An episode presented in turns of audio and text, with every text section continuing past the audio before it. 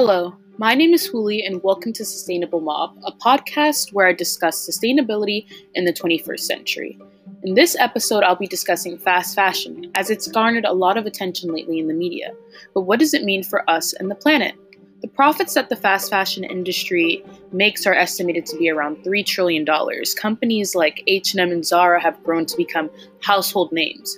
But at what cost? The fast fashion industry life cycle has grown to have damaging effects on the environment. And I'm here to answer the question how does fast fashion affect the environment in the age of climate change, and what can we do to change fast fashion and overconsumption consumer culture?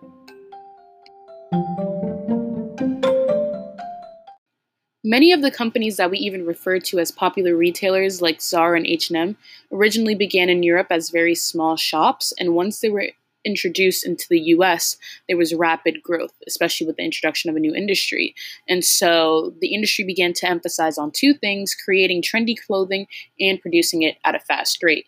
And according to Business Insider, during the age of globalization, it's allowed for the production of goods to dramatically change. So, this means that fast fashion retailers can massively replicate high fashion runway designs, which results in increased numbers of new fashion collections each year and quick turnarounds. The Ellen MacArthur Foundation even states that Zara manages up to 20 clothing collections a year and its stores gets new products twice a week. And as retailers produce and consumers buy, where do the leftovers go? And this is eventually in the trash. Clothes produced by fast fashion companies frequently end up in the landfills, and if it's not in the dumps, the waste is burned at alarming rates. And according to the United Nations Environmental Program, every second the equivalent of one garbage truck of textiles is landfilled or burned. And if nothing changes by 2050, the fashion industry will use up a quarter of the world's carbon budget. And even many of the ingredients that are that make up our clothes are innately dangerous. Uh, materials like cotton, polyester, and nylon all have chemicals in them, and microfibers that end up in our oceans every single day. And the problem with fast fashion is it's only the result of mass consumer culture, and people genuinely believe that they always need to replace what doesn't actually need replacing. And as a result, there are mass amounts of waste even when it comes to the production of our own clothes, overall, it's become more unsustainable and dangerous to the environment. When it comes to water usage, the production of clothing has become very water intensive.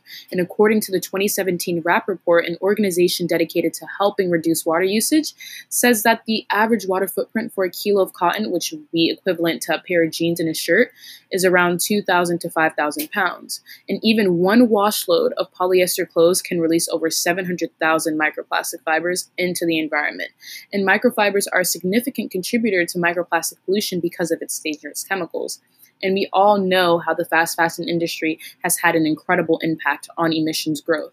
And according to the Pulse of Fashion report in 2015, the industry was responsible for 1,715 million tons of CO2 emissions. To gain more knowledge on the industry, I interviewed Zoe, an environment, sustainability, and policy major here at Syracuse University, and I asked her a couple of questions to know more about what she's been able to learn as a student in this academic field. What do you think it will take for retailers to implement better sustainability initiatives? I think for that, it's going to take government intervention and legislative policy to provide more incentives that will encourage companies to become more sustainable. Also, it's going to have to involve consumers holding these huge retailers accountable for their actions. So, what can the average consumer do to reduce clothing waste? Honestly, it's kind of hard to avoid this type of consumption if it's always readily available. But instead of you going shopping at places like H&M, Zara, or Fashion Nova, I would consider buying things at like secondhand stores, especially thrift stores or consignment places where they thrive on recycling clothes. And what does the future look like for fashion? So far, I think there's a rise in eco friendly stores, and consumers are actually getting better at mobilizing to hold companies accountable.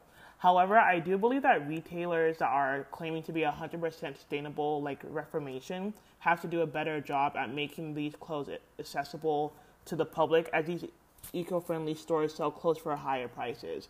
Even with the ESP major at SU, it's making young people more aware of this global issue. There has been a shift in the way producers of fast fashion clothing are operating. Even last year, English fashion designer Stella McCartney teamed up with the Ellen MacArthur Foundation to launch a report on redesigning fashion's future. And according to Vogue, Zara has already implemented a sustainability plan, which has plans to eliminate hazardous chemicals from the supply chain, the use of fibers from endangered forests, and single use plastic. And even researchers have been introducing new terms like collaborative consumption that can help prolong the practical service life of clothes.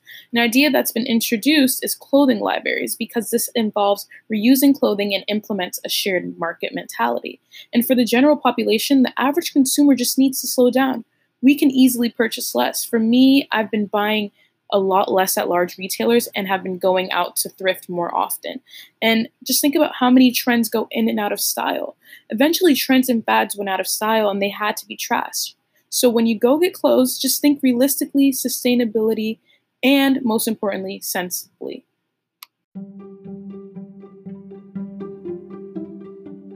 To save the planet for generations to come, we need to reevaluate our current consumer culture. In an industry that has been insistent on moving faster, it's time to finally slow down because all of our lives depend on it. So next time when you step into H&M at the mall for no reason, question the genuine need for what you want and question your environmental footprint. Starting with these steps can definitely lead us into a much brighter direction. In the next episode, we'll take a further in depth look at how clothing libraries in Sweden are changing the future of sustainability. Thanks for listening.